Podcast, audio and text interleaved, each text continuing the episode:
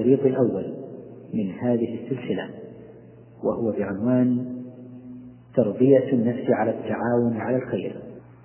الحمد لله رب العالمين صلى الله وسلم وبارك على نبينا محمد وعلى آله وصحبه أجمعين. وبعد فإن من الأمور المهمة التي ينبغي للمسلم أن يربي نفسه عليها المشاركة في الخير والتعاون على البر والتقوى. النداء الفردية والسلبية الذي ابتلي به كثير من المسلمين قعد بهم عن العمل للدين وأفشل كثيرا من الأمور التي ينبغي القيام بها شرعا. ومبدا الإعانة على الخير والمشاركة فيه ذكره الله سبحانه وتعالى في كتابه وأمر به بقوله وتعاونوا على البر والتقوى.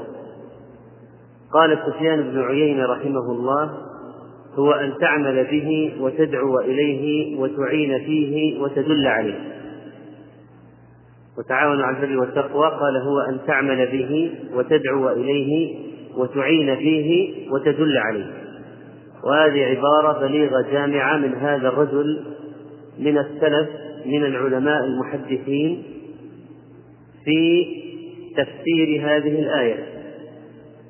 وكذلك قال العلامة محمد بن أبي بكر المعروف بابن قيم الجوزية رحمه الله في كتابه الذي سيره من تبوك في الثامن من محرم سنة سبعمائة وثلاث وثلاثين للهجرة. قال وبعد فإن الله سبحانه وتعالى يقول في كتابه وتعاونوا على البر والتقوى ولا تعاونوا على الإثم والعدوان واتقوا الله إن الله شديد العقاب. وقد اشتملت هذه الآية على جميع مصالح العباد في معاشهم ومعادهم فيما بينهم. بعضهم بعضا وفيما بينهم وبين ربهم. قال فأما ما بينه وبين الخلق من المعاشرة والمعاونة والصحبة فالواجب عليه أي على المسلم فيها أن يكون اجتماعه بهم وصحبته لهم تعاونا على مرضاة الله وطاعته التي هي غاية سعادة, سعادة العبد وفلاحه ولا سعادة إلا بها وهي البر والتقوى اللذان هما جماع الدين كله. والتعاون على البر بر. والله عز وجل قد أمر بهذا في كتابه الكريم فلا بد للمسلم من أن يحقق أمر الله عز وجل. إن هناك فوائد متعددة وكثيرة في مسألة التعاون على البر والتقوى والمشاركة في الخير. وكل إنسان يريد أن يربي نفسه كل مسلم يريد أن أن يرتقي بنفسه لا بد أن يؤصل في نفسه هذا المعنى وأن يحملها على هذا المبدأ الإسلامي الأصيل المشاركة في الخير والتعاون على البر والتقوى. لماذا؟ أولا لأن الله أمر بذلك. وثانيا لما في هذا الأمر القيام به من الأجر المضاعف. قال ابن القيم رحمه الله في كتاب الروح فإن العبد بإيمانه وطاعته لله ورسوله قد سعى في انتفاعه بعمل إخوانه المؤمنين مع عمله كما ينتفع بعملهم في الحياة مع عمله. فإن المؤمنين ينتفع بعضهم بعمل بعض في الأعمال التي يشتركون فيها كالصلاة في جماعة فإن كل واحد منهم تضاعف صلاته إلى سبعة وعشرين ضعفا لمشاركة غيره له. مجرد اشتراك المسلمين مع بعض في عمل يضاعف الأجر. لو صلى وحده أجر معلوم. لما اشترك مع إخوانه في الصلاة كلهم استفادوا. كل واحد 27 درجة أو 25 درجة بحسب أحوالهم فانظر يا أخي كيف أن المشاركة في البر والخير قد رفعت درجاتهم جميعا. الكل استفاد. الجماعة فيها بركة. وقد قال عليه الصلاة والسلام البركة في ثلاث الجماعة والسريد والسحور كما صح عنه صلى الله عليه وسلم. قال رحمه الله وكذلك اشتراكه في الجهاد والحج والأمر بالمعروف والنهي عن المنكر والتعاون على البر والتقوى ومعلوم أن هذا بأمور الدين أولى منه بأمور الدنيا. هذا يعلق على حديث المؤمن المؤمن كالبنيان. فدخول المسلم مع جملة المسلمين في عقد الإسلام مجرد الدخول في الإسلام ويكون فردا مع بقية المسلمين في الإسلام من أعظم الأسباب في وصول نفع كل من المسلمين إلى صاحبه في حياته وبعد مماته. ألا ترى أن كل مصلي يقول في صلاته السلام علينا وعلى عباد الله الصالحين. وأن هناك أذكار عديدة فيها دعاء من المسلم الذاكر لكل المسلمين. فإذا كل واحد لما دخل في الإسلام تصيبه دعوة كل المسلمين السابقين واللاحقين. لو واحد مسلم في عهد الصحابة قال ربنا اغفر لنا.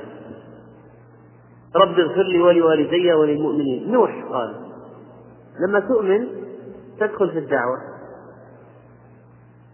وأي واحد كذلك يدعو بدعاء لعموم المسلمين أنت تدخل فيه. هذه بركة الإسلام والإيمان. هذه بركة الإسلام والإيمان. الانضمام إلى هذه إلى هذا الكيان وهذه الوحدة وهذا المنهج وهذا الطريق. قال ودعوة المسلمين تحيط من ورائهم. وقد أخبر الله سبحانه عن حملة العرش ومن حوله أنهم يستغفرون للمؤمنين ويدعون لهم. وأخبر عن دعاء رسله واستغفار للمؤمنين كنوح وإبراهيم ومحمد صلى الله عليه وسلم. لماذا نتكلم عن موضوع المشاركة في الخير والتعاون على البر والتقوى؟ كما قلنا لأن الله عز وجل أمر به ولما في ذلك من الأجر العظيم والفضل الكبير. وكذلك فإن التعاون والمشاركة يشيع في نفوس المسلمين المتعاونين المتكاتفين روح الألفة والمحبة ويجعلهم كالجسد الواحد إذا اشتكى منه عضو تداعى له سائر الجسد بالحمى والسهر. ثم يا أخوان هناك قضايا كثيرة لا يمكن القيام بها في الجانب أو على الطريقة الفردية. أنت ممكن تقوم الليل وحدك وهذا هو الأصل ولا يشرع الاجتماع إلا في رمضان. لكن الجهاد وصلاة الجماعة إزالة عدد من المنكرات وتعليم العلم وتعلمه في عدة جوانب لا بد فيه من مشاركة لا بد فيه من اجتماع. كما نستمع نحن الآن وأنتم في هذه الدورة درستم من الفقه والأمور الشرعية ما اشتركتم به في هذه القضية ولذلك في بركة بركة في الاستماع للتعلم. هناك إذا أمور ما تتم على مستوى الفرد لا بد فيها من روح جماعية روح الفريق من التعاون. ومن طبيعة الفرد وهذا كلام نقوله لكل واحد عنده نزعة فردية وعنده نوع من الحب الأنا والذات الذي يمنعه من المشاركة. يريد أن يعمل وحده. ويأنس من الاشتراك مع إخوانه. هذا حال بعض الشخصيات توجد فيها النزعة الفردية القاتلة البغيضة. هل يمكن أن تغير العالم وحده؟ لا يمكن. أحيانا أعمال من الخير في المدرسة في الدائرة في الوظيفة لا تستطيع أن تفعل وحدك كل شيء. لابد من من مجهود مشترك. ثم من طبيعة الفرد النقص والإنسان ظلوم جهول ومحدودية الطاقة والإنتاج. فيحتاج إلى معاونة إخوانه في تكميل الجهد. المرء ضعيف بنفسه قوي بإخوانه. وهناك أحيانا بعض الحالات إذا عجز فيها الفرد أكملها فرد آخر. وكان للفرد الأول أجر البدء ومساعدة غيره ومن بعده في إكمال المشوار. روى مسلم رحمه الله تعالى في صحيحه عن أنس بن مالك أن فتى من أسلم قال يا رسول الله إني أريد الغزو وليس معي ما أتجهز به. قال ائت فلانا فإنه قد تجهز فمرض. فأتاه فقال إن رسول الله صلى الله عليه وسلم يقرئك السلام ويقول أعطني الذي تجهزت به. أنت مرض؟ ما عاد عندك قدرة على الخروج. أنا أكمل المشوار. وعدتك التي جمعتها أنا سأقاتل بها. فقال هذا المريض لزوجته يا فلانة أعطه الذي تجهزت به ولا تحدثي منه شيئا. فوالله لا تحدثي منه شيئا فيبارك الله فيه سبب آخر للمشاركة والتعاون وضع المسلمين اليوم في الذلة والضعف. لا يمكن انتشالهم مما هم فيه وتغيير هذا الحال إلا بعمل جبار وضخم يشترك فيه أعداد كبيرة جدا من المسلمين لكي يتغير هذا الوضع وننتقل إلى سبيل أو إلى مستوى أعلى ونخرج من هذا الذل الذي نعيش فيه. وتيارات الكفر متعاونة محيطة وموجهة على المسلمين. والله قال في كتابه في تعاون الكفار بعضهم مع بعض والذين كفروا بعضهم أولياء بعض. هذه تستثير الحمية في نفس المسلم. إذا عرف أن الكفار أعداء الله أعداء الدين أولياء بعضهم أولياء بعض. فكيف يجب أن يكون المسلم مع المسلم؟ ثم إن الاشتراك في الخير والبعد عن الفردية يبعدك عن الخطأ. أكثر وعن الانحراف والشطط. والله عز وجل لما أمر بالعمل هذا الذي فيه مشاركة بقوله وتواصوا بالحق وتواصوا بالصبر وصف به المؤمنين وأخبر عنهم خبر بصيغة الأمر آه، خبر ومعناه الأمر أي تواصوا بالحق وتواصوا تواصوا بالحق وتواصوا بالصبر. وكذلك فإن المسلم إذا اشتدت الجاهلية يحتاج إلى قوة إضافية وسند ومدد وموسى عليه السلام لما لما بعثه الله لمقاومة دولة فرعون كلها ماذا طلب؟ طلب عونا. واجعل لي وزيرا من أهلي هارون أخي.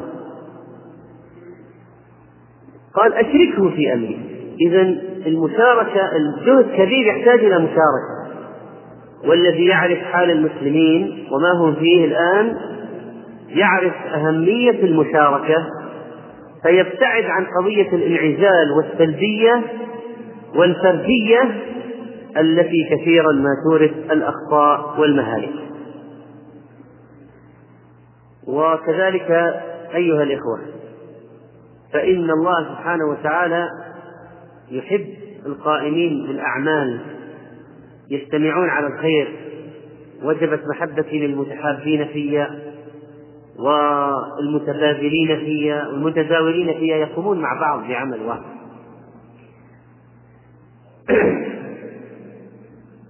وكذلك الله عز وجل يحب الذين يقاتلون في سبيله صفا كأنهم بنيان مرصوص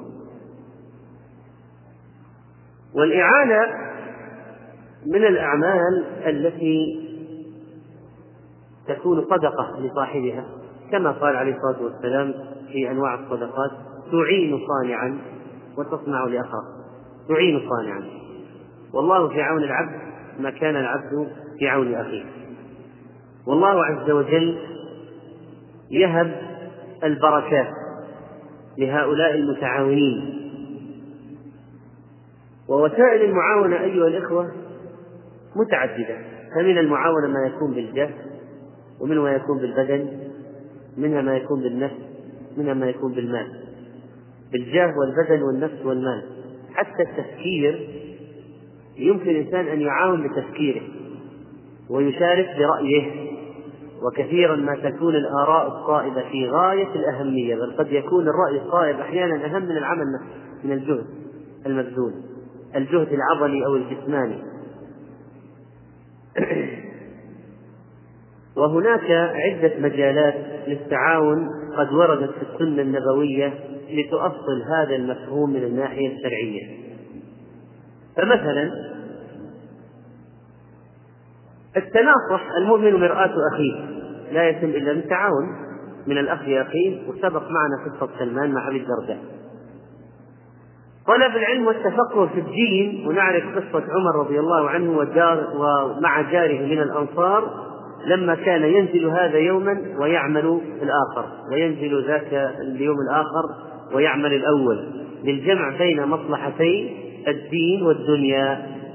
هذا تعاون نجح بسببه هذان الرجلان في الجمع بين مصلحتي الدين والدنيا.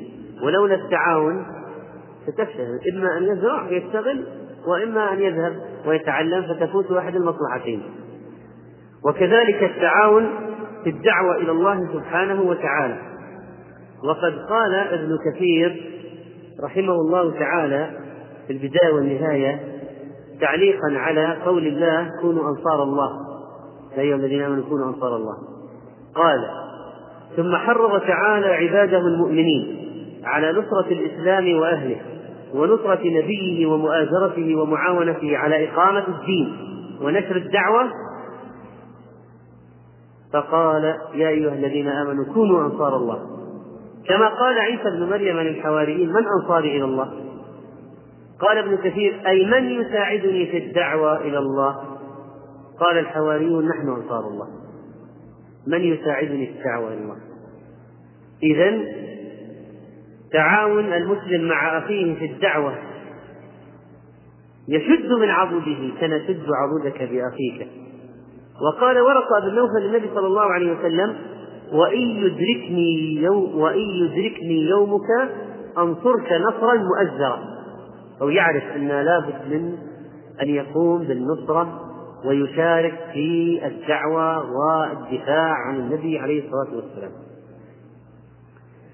وكذلك فإن من أنواع أو من مجالات التعاون التعاون في الدلالة على الحق والدلالة على الخير. فواحد تخطر بباله فكرة لمصلحة أخيه المسلم الآخر فيخبره بها فيدله على الخير فيؤجر على ذلك. كما روى الإمام مسلم رحمه الله تعالى في صحيحه تحت عنوان في كتاب الإمارة وعنون عليه باب فضل إعانة الغازي في سبيل الله بمركوب وغيره وخلافته في أهل بخير الحديث عظيم.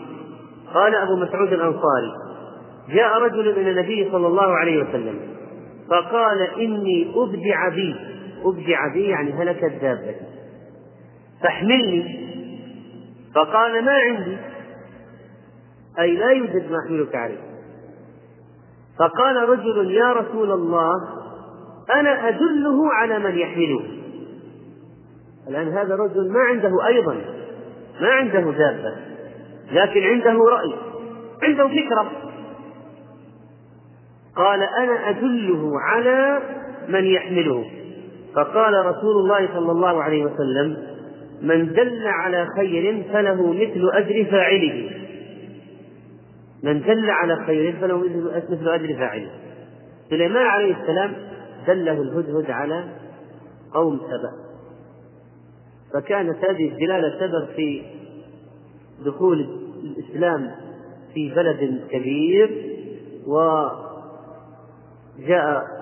أهله أفواجا أو دخلوا في دين الله أفواجا. وكذلك من التعاون من مجالات التعاون التعاون في النصرة على الحق. انصر أخاك ظالما أو مظلوما. والرسول عليه الصلاة والسلام أمرهم بنصرة المظلوم وهو فرض كفاية. وحتى الإنسان لو أنه وجد معتديا يريد أخذ ماله لا قال عليه الصلاة والسلام استعن. استعن بمن حولك من المسلمين. فهم يعينونك في الدفاع عن مالك. وإنقاذك من الظلم. وكذلك من أنواع التعاون ومجالاته أو مجالات التعاون التعاون في بناء المساجد. والبخاري رحمه الله عنوان باب التعاون في بناء المسجد. وروى حديث يا بني النجار ثامنوني بحائطكم. قالوا لا والله لا نطلب ثمنه إلا إلى الله. قال أنس فكان فيه ما أقول لكم قبور المشركين وفيه خرب أبنية متهدمة وفيه نخل فأمر النبي صلى الله عليه وسلم بقبور المشركين فنبتت ثم بالخرب فسويت وبالنخل فقطعت. كل هذا من الذي فعله وقام به؟ مجهود جماعي مشاركة معاونة في الخير. فصفوا النخل قبلة المسجد وجعلوا عظادتيه الحجارة وجعلوا ينقلون الصخرة وهم يرتجزون. والنبي عليه الصلاة والسلام معهم وهو يقول اللهم لا خير إلا خير الآخرة فاغفر الأنصار والمهاجرة. وعمار كما قال أبو سعيد كنا نحمل لبن لبنة وعمار لبنتين لبنتين. إذا المجهود الجماعي هذا والعمل المشترك كلما زاد فيه الفرد بالمشاركة زاد أجره. والنبي عليه الصلاة والسلام لما رأى عمار يحمل لبنتين لبنتين أكبر ذلك فيه ونفض التراب عنه وقال ويح عمار. وهذه ويح طبعا غير ويل. ويح كلمة كلمة للتوسع فيها آه، شعور إظهار الشعور بالرحمة بهذا الشخص. أما ويل فهي كلمة تهديد ووعيد. قال ويح عمار تقتل الفئة الباغية يدعوهم إلى الجنة ويدعونه إلى النار. قال عمار أعوذ بالله من الفتن. ومن المساجد التي بنيت وذكرت في كتب التاريخ كما ذكر صاحب سوح البلدان في وسط مسجد الكوفة لما بني على أربعة أساطين ضخمة لم يحدث فيها خلل ولا عيب وأمر بها زياد فقال بنى زياد لذكر الله مصنعة من الحجارة لم تعمل من الطين. لولا تعاون أيدي الإنس ترفعها إذا لكنا من أعمال الشياطين. العبادات حتى قيام الليل الذي هو عمل فردي ممكن أن يكون فيه تعاون من جهة إيقاظ بعضهم بعضا. وأهل البيت الواحد كانوا يتوزعون الليل بحسب عددهم في حالات وردت عن في حياة السلف. كما قال صاحب حلية الأولياء كان الحسن بن صالح وأخوه علي يقرآن القرآن وأمهما يتعاونون على العبادة بالليل. فلما ماتت أمهما تعاون على القيام والصيام عن عنهما وعن أمهما أي في الوقت يعني. فلما مات علي قام الحسن عن نفسه وعنهما وكان يقال له حية الوادي لأنه لم يكن ينام الليل أو لم يكن ينام منه إلا قليلا. أبو هريرة وأهله أمه وأهله ثلاثة يوقظ يقوم أول واحد ثلث الليل ثم يوقظ الثاني فيقوم الثلث الثاني فيوقظ الثالث فيقوم الثلث الثالث. تعاون تعاون كل واحد يوقظ الآخر. وكذلك طلبة العلم يتعاونون فيما بينهم في حضور الدروس. الآن مثل هذه الدورة التي أنتم فيها. لو قيل لكل واحد منكم وحدة خذ شريط اسمعه في بيتك وحدك أو اقرأ الكتاب هذا وحدك مدة ساعتين بعد الفجر. قليل الذي سيفعل ذلك. هذا نعرفه من أنفسنا. لكن عندما يقال في اجتماع للعلم وهذه الدورة اجتمعتم فيها كل واحد شجع الآخر. وعندما يكثر الحضور كل واحد يقول أنا واحد من هذه المجموعة ينبغي أن أتحمل وأجلس وأصابر. لو كان وحدة كان قال نأخذ رقدة. الآن نأخذ راحة. يذهب لشيء من طعام أو كلام مع واحد. طوارئ. اجتمعوا فانقطعوا للمهمة. كان هذا الاجتماع والجلوس تعاونا منهم على طلب العلم. كل واحد يشارك الآخر. فكانت هذه المشاركة تشجيعا من بعضهم لبعض من مجالات التعاون التعاون في تأليف الكتب. وقد ترجم جاء في ترجمة الحافظ زين الدين عبد الرحيم العراقي رحمه الله أنه ولع بتخريج أحاديث الإحياء ورافق الزيلع الحنفي في تخريجه أحاديث الكشاف وأحاديث الهداية فكانا يتعاونان. انتهى. إذا التعاون العراقي مع الزيلعي في تخريج أحاديث الكشاف وأحاديث الهداية. والعراقي خرج أحاديث الإحياء. عمل عمل كان هذا يدل الآخر على مواضع حديث ويبحث له ويبحث الآخر. من مجالات التعاون التعاون في تأليف الكتب. فاستفدنا من العملية هذه تخريج ثلاثة كتب. حتى صارت هذه الثلاثة من أهم كتب التخاريج لطلاب الحديث. أما التعاون في سبيل الجهاد في سبيل الله فهذا أمر أوضح من أن يذكر ومعلوم ما كان عليه الصحابة رضوان الله عليهم التعاون يكفي مثال حفر الخندق. أما التعاون في سبيل الجهاد في سبيل الله فهذا أمر أوضح من أن يذكر ومعلوم ما كان عليه الصحابة رضوان الله عليهم التعاون يكفي مثال حفر الخندق. كيف النبي صلى الله عليه وسلم وزع المهمة وجعل لكل مسافة عدد من الأشخاص وحفر بمواصفات معينة في العمق والعرض وحفروه في أسبوع.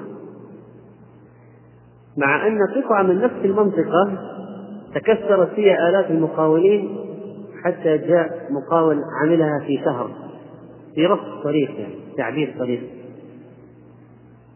فشتان بين تعاون المؤمنين الذين يؤيدهم الرب عز وجل وهم ينصرون دينه وبين عمل ناس من أهل الدنيا أو ناس كفرة في شيء دنيوي فتجد البركة والإعانة من الله في أمور التي يقصد بها وجه الله وينصر بها دينه تجد العون عظيم من رب العزة فيكون الإنجاز كبيرا. فتح المسلمون بلاد بالتعاون حاصروا بلدان وكانوا يشتركون في وضع الخطط. ولما حاصروا مثلا مدينة دمشق وكان لها سور رقى جماعة من المسلمين إلى أعلى السور ونزلوا إلى الباب فتعاونوا عليه وفتحوه قاتلوا من عنده وفتحوه. وكذلك اجتمعوا في تعاونوا في قتال مدعي النبوة.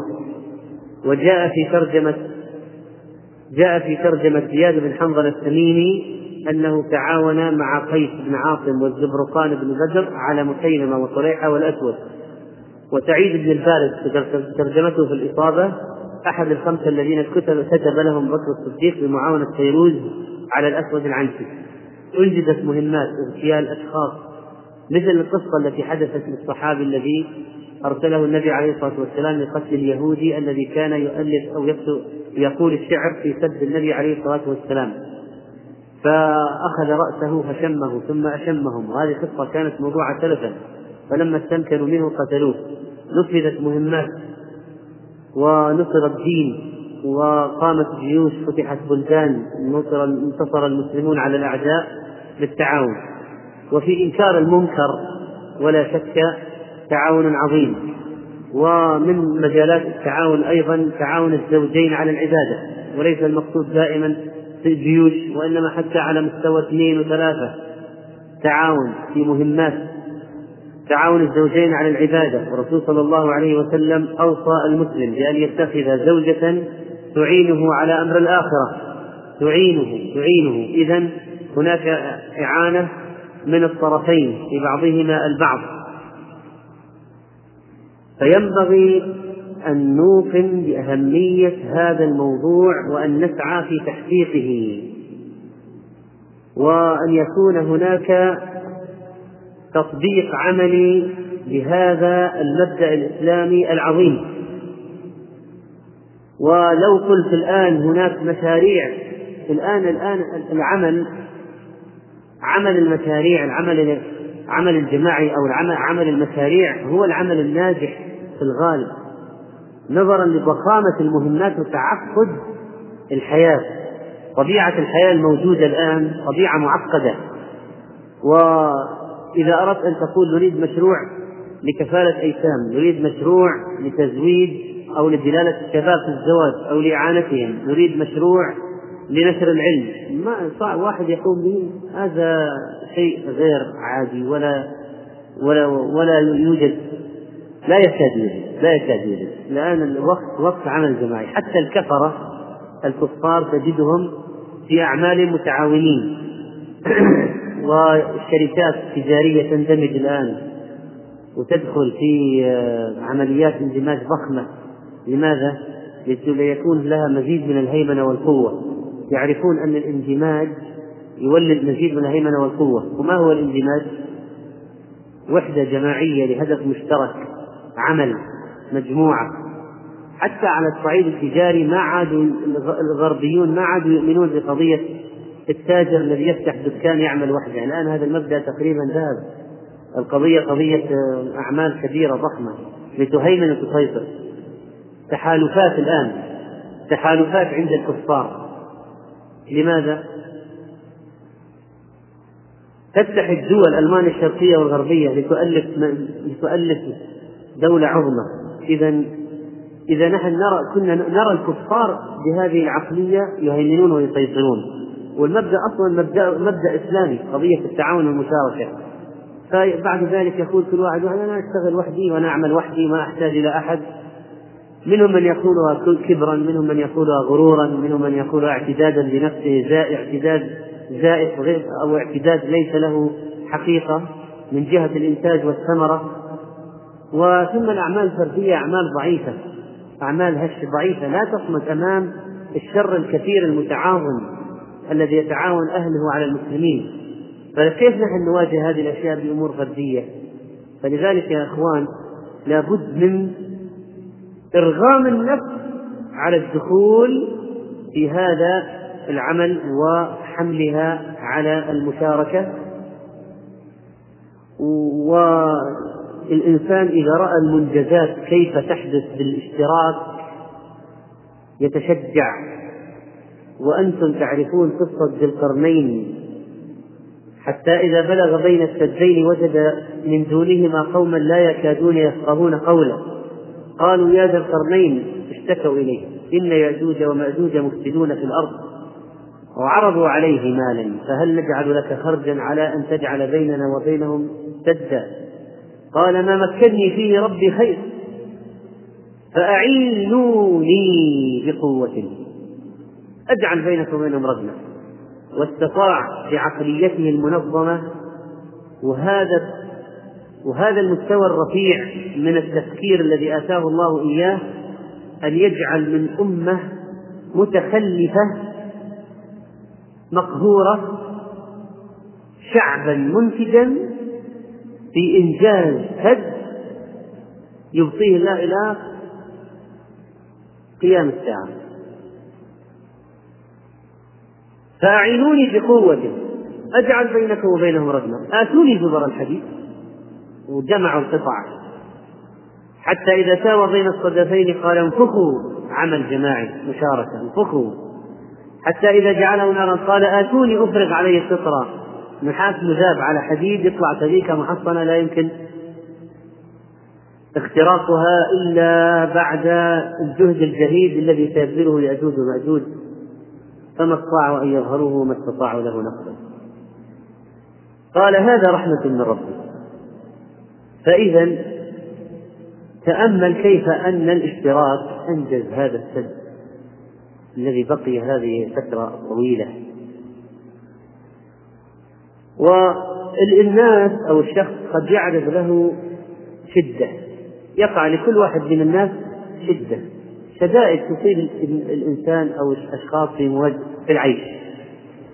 كانت مواجهة الأزمات في العصر الأول والوقت وقت النبي عليه الصلاة والسلام تتم أيضا بالمشاركة الجماعية. والنبي عليه الصلاة والسلام قال إن الأشعريين إذا أرملوا في الغزو أو قل طعام عيالهم بالمدينة سواء كانوا في الغزو أو في البلد جمعوا ما كان عندهم في ثوب واحد ثم اقتسموه بينهم في إناء واحد بالسوية أثنى عليهم في هذا المبدأ وهذا التعاون فهم مني وأنا منهم رواه البخاري. إذا المواساة كانت نتيجة اشتراك المجموعة. كل واحد يضع ما عنده ثم يقسم على الجميع.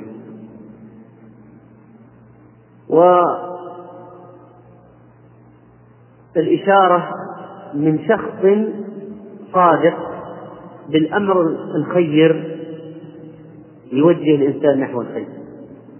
من ولي منكم عملا فأراد الله به خيرا جعل له وزيرا صالحا. إن نسي ذكره وإن ذكر أعانه. رواه النسائي.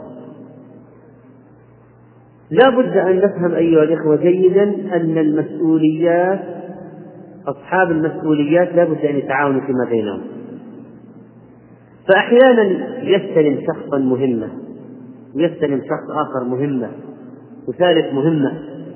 لا بد أن يكون التعاون تنسيق اجتماع تبادل آراء تبادل خبرات إعادة تقويم للوضع تعديل في الخطة. الرسول عليه الصلاة والسلام بعث أبا موسى ومعاذا إلى اليمن. فقال فقال يسرا ولا تعسرا وبشرا ولا تنفرا وتطاوعا. فانطلقا فقال معاذ لأبي موسى كيف تقرأ القرآن؟ قال قائما وقاعدا وعلى راحلتي وأتفوقه تفوقا قال أما أنا فأنام وأقوم فأحتسب نومتي كما أحتسب قومتي وضرب فسطاطا فجعل يتجاوران. ربما يتجه هذا إلى جهة من اليمن وهذا إلى الجهة الأخرى من اليمن واليمن كبيرة. ثم يجتمعان مرة أخرى في مكان محدد متفق عليه يتجاوران. ويطبقان الوصية النبوية. وتطاوعان. فزار معاذ أبا موسى فإذا رجل موثق فقال ما هذا؟ فقال أبو موسى يهودي أسلم ثم ارتد. فقال معاذ لأضربن عنقه. ولم ينزل معاذ حتى ضربت عنق المرتد. وكان معاذ عالما فقيها. يأتي يوم القيامة يتقدم العلماء برسوة رمية مسافة الرمية وهكذا تعاون هذان الرجلان في الإشراف على الدعوة في اليمن فنشر الله الإسلام في اليمن. باثنين تعاون على الخير والحق. واحد يسدد الآخر ويخبره بالحكم الشرعي وأنه لابد يقتل الآن وينفذ الحكم الشرعي. وقد عقد الله عز وجل بين المهاجرين والأنصار عقد الأخوة على يد نبيه صلى الله عليه وسلم فصارت عملية بناء ضخمة وأنشئ المجتمع الإسلامي الأول في المدينة بهذا التعاون الكبير بين المهاجرين والأنصار. أيها الإخوة، لا بد أن يكون التعاون قائما على أسس شرعية. لا بد أن يكون قائما على الإخلاص لله تعالى. لا بد أن يكون قائما على فقه وعلم. وإلا يمكن يتعاون جهل على عمل يفسدون فيه ولا يصلحون. لا بد أن يكون تعاونا على الحق وليس على ظلم ولا على معصية. من نصر قومه على غير الحق فهو كالبعير الذي ردي فهو ينزع بذنبه. سقط في بئر رواه أبو داود بإسناد صحيح. كما حققه العلامة الألباني رحمه الله. البعير سقط في البئر ووقع فيها فصار يجر بذنبه ولا يقدر على الخلاص. مثال على السوء الذي يبلغه الشخص. الذي يعين على غير الحق. لا بد أن يكون التعاون على شيء شرعي. الناس الآن يتعاونون في شفاعات غير شرعية. تسقط حقوقا لمظلومين أو تجلب أشياء لا يستحقها المشفوع لهم. أيها الإخوة إن التعاون يجب أن يشمل الجنسين الرجال والنساء. وكان بعض النساء يقدمن العون حتى في مجال الجهاد في سبيل الله بالشروط الشرعية. وقالت امرأة أو قالت نسوة يا رسول الله أردنا أن نخرج معك نداوي الجرحى ونعين المسلمين بما استطعنا. فهذا الدور قامت به بعض النسوة في الجهاد وذكر ابن حجر شروط التمريض في شرح حديث المرأة المسلمة التي خرجت لمداواة الجرحى وعائشة ومن معها كن ينقلن, ينقلن القرب الماء. فالمقصود أن التعاون يشمل طبقات المجتمع الإسلامي وأجناسه ذكورا وإناثا. حتى كان هناك مجالات لتعاون الأطفال في المجتمع الإسلامي. كان للطفل المسلم في المجتمع دور يؤديه. وزيد بن أرقم على أنه غلام كان يفهم أنه لما سمع الخبر المنكر أنه يجب أن ينقله. ولذلك ذهب وبلغ. ما اعتبر القضية عارضة وخبر ما له دخل فيه. لا. يفهم. عنده وعي. أن هذا كلام خطير. فعنده وعي يصل إلى درجة أنه ينقله. ويثني الرسول عليه الصلاة والسلام عليه بعد أن أنزل الله تصديقه من فوق سبع سماوات. هناك تعاون بين الآباء والأبناء أيضا. يجب أن يكون في البيت الواحد. وضرب لنا إبراهيم عليه السلام وإسماعيل المثل قال إبراهيم يا إسماعيل إن الله أمرني بأمر. قال فاصنع ما أمرك ربك. قال وتعينني؟ قال وأعينك. قال فإن الله أمرني أن أبني ها هنا بيتا وأشار إلى أكمة مرتفعة. فعند ذلك رفع القواعد من البيت فجعل إسماعيل يأتي بالحجارة وإبراهيم يبني. حتى إذا ارتفع البناء جاء بهذا الحجر فوضعه له.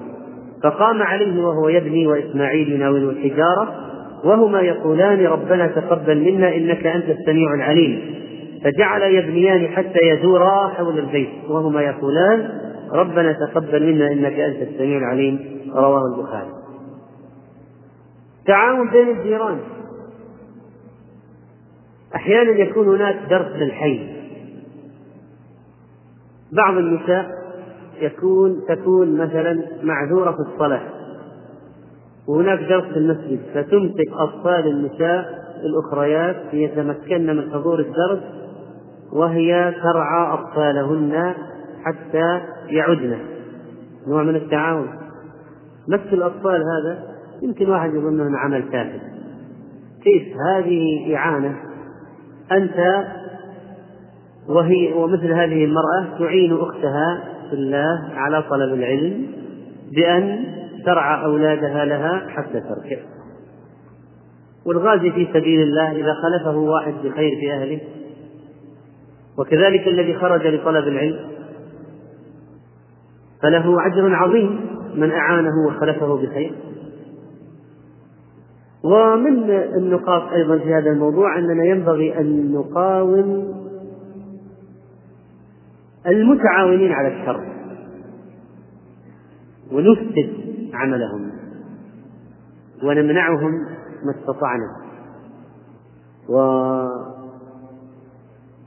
وكتب أحد أهل العلم أبياتا يشكو فيها عاملا عاون أشخاص على بناء معبد لكفار في عكبرة فقال أردتكم حصنا حصينا لتدفعوا نبال العدا عني فكنتم نصالها فيا ليت إذ لم تحفظوا لي مودتي وقفتم فكنتم لا عليها ولا لها فيا سيف دين الله لا تنبو عن هدى ودولة آل هاشم وكمالها أعيذك بالرحمن أن تنصر الهوى فتلك لعمري عثرة لن تقالها أفي حكم حق الشكر إنشاء بيعة النصارى لتتلو كفرها وضلالها يكيد موذين الدمشقي بيعة بأرضك تبنيها له لينالها وينفق فيها مال حران والرها وتفتيحها قسرا وتصبى رجالها وترغم أنف المسلمين بأسرهم وتلزمهم شنآنها ووبالها. أبا ذاك ما تتلوه في كل سورة فتعرف منها حرامها وحلالها. ويركب في أسواقنا متبخرا بأعلاج روم قد أطالت كبالها فخذ ماله واقتله واستصف حاله. بذا أمر الله الكريم وقالها ولا تسمعن قول الشهود فإنهم طغاة بغاة يكذبون مقالها ويوفون دنياهم بإتلاف دينهم ليربوك حتى يحفظوا منك مالها فهذا يستفجع بولي المسلمين على هدم ما عاون ذلك الظالم الكفرة على إنشائه. ولا شك أن المسألة التعاون أيها الإخوة مسألة كبيرة تحتاج إلى تحقيق شروط النجاح فيها ولذلك لابد أن نفكر مليا في مسألة إيش؟ ما هي شروط نجاح العمل المشترك؟ نحن الآن قررنا قضية التعاون وأكدنا عليها وأضفنا الأمثلة وعرضنا المجالات لكن ينبغي أيضا أن نفكر جيدا في هذا الأخ المسلم الذي اقتنع بأهمية التعاون ووجوب المشاركة وأن هذا حتم لا بد أن يكون في كل الأعمال الخيرية في أعمال البر والتقوى.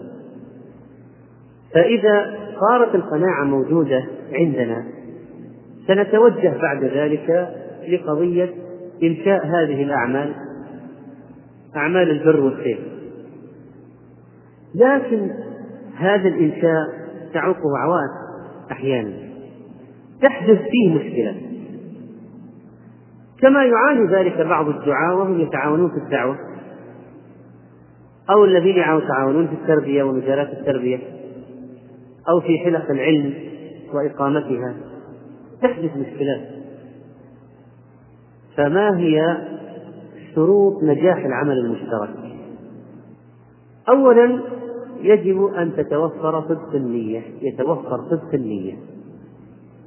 لأن الشخص لو دخل في العمل المشترك ونيته فيها دغل وفيها فساد يخرب على غيره. وربما يهزم الجمع بأشخاص من أصحاب النوايا الخبيثة المندسين يكونون وبالا. لو خرجوا فيكم ما زادوكم إلا خبالا.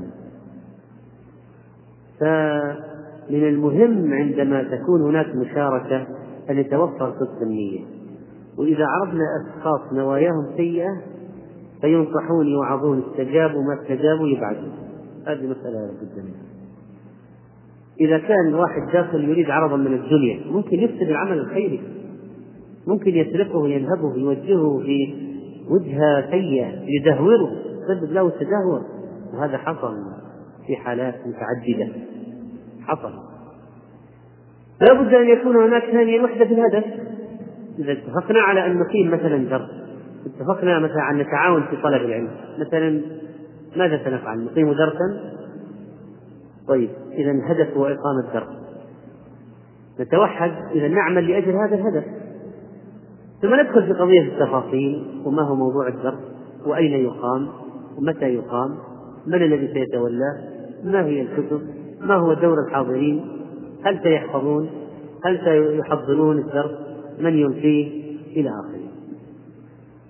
ولذلك ثالثا لا بد من معرفة دور كل شخص يساهم. وهذه مسألة مبنية على القدر معرفة القدرات. فأنت كيف تعرف دور الشخص إذا لم تعرف قدراته؟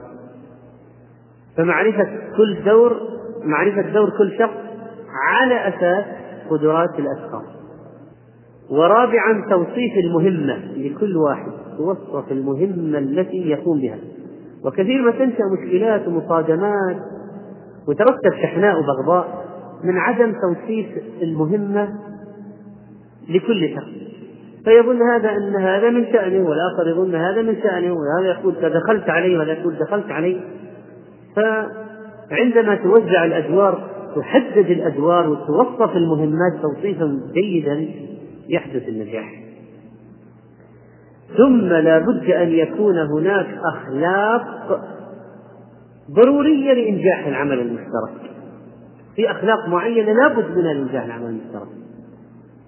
فمثلا التواضع. إذا كانوا غير متواضعين لبعضهم لا ينجح العمل المشترك. مثلا يتمسك كل واحد برأيه ويرفض أن يتنازل عن رأيه لأخيه. مع أن القضية تكون متقاربة لكن الكبر يسبب الإصرار على الرأي وبالتالي يحدث التفرق. مثلا قضية الائتلاف وعدم التنازع. والله قال ولا تنازعوا فتفشلوا وتذهب ريحكم. لابد أن يكون هناك ائتلاف ولذلك أحيانا لابد من انتقاء الأشخاص المهمات. قد يكون بينهم تقارب محبة تفاهم معين يؤدي إلى إنجاح المشروع. ثم من توابع الإخلاص أن ينكر الإنسان ذاته في هذا العمل المشترك. ولا ينسب الفضل إلى نفسه ولا يقول عملت وعملت ويذكر منجزاته وإنما هذا عمل الجميع وجهد الجميع وإنتاج الجميع. فينسب الفضل لله تعالى ثم لهؤلاء لإخوانه للدعوة لمجتمع البر هذا الذي قام. وهذه العملية تحتاج إلى القضية تحتاج إلى مزيد من التفصيل وقد يوجد حتى عند بعض الكفرة في بعض الجوانب الإدارية أشياء مهمة ينبغي الاطلاع عليها في مسألة إنجاح العمل المشترك. والحكمة ضالة المؤمن. فهذا أيها الإخوة عرض لمبدأ مهم يجب أن يربي المسلم نفسه عليه المشاركة في الخير والمعاونة ونبذ الفردية والسلبية المخيفة أسأل الله سبحانه وتعالى أن يجعلنا وإياكم من المتعاونين على البر والتقوى وأن يرزقنا التمسك بالعروة الوثقى وأن يجعلنا هداة مهتدين غير ضالين ولا مضلين وأن يغفر لنا ذنوبنا أجمعين ويختم بالصالحات أعمارنا إنه سميع مجيب.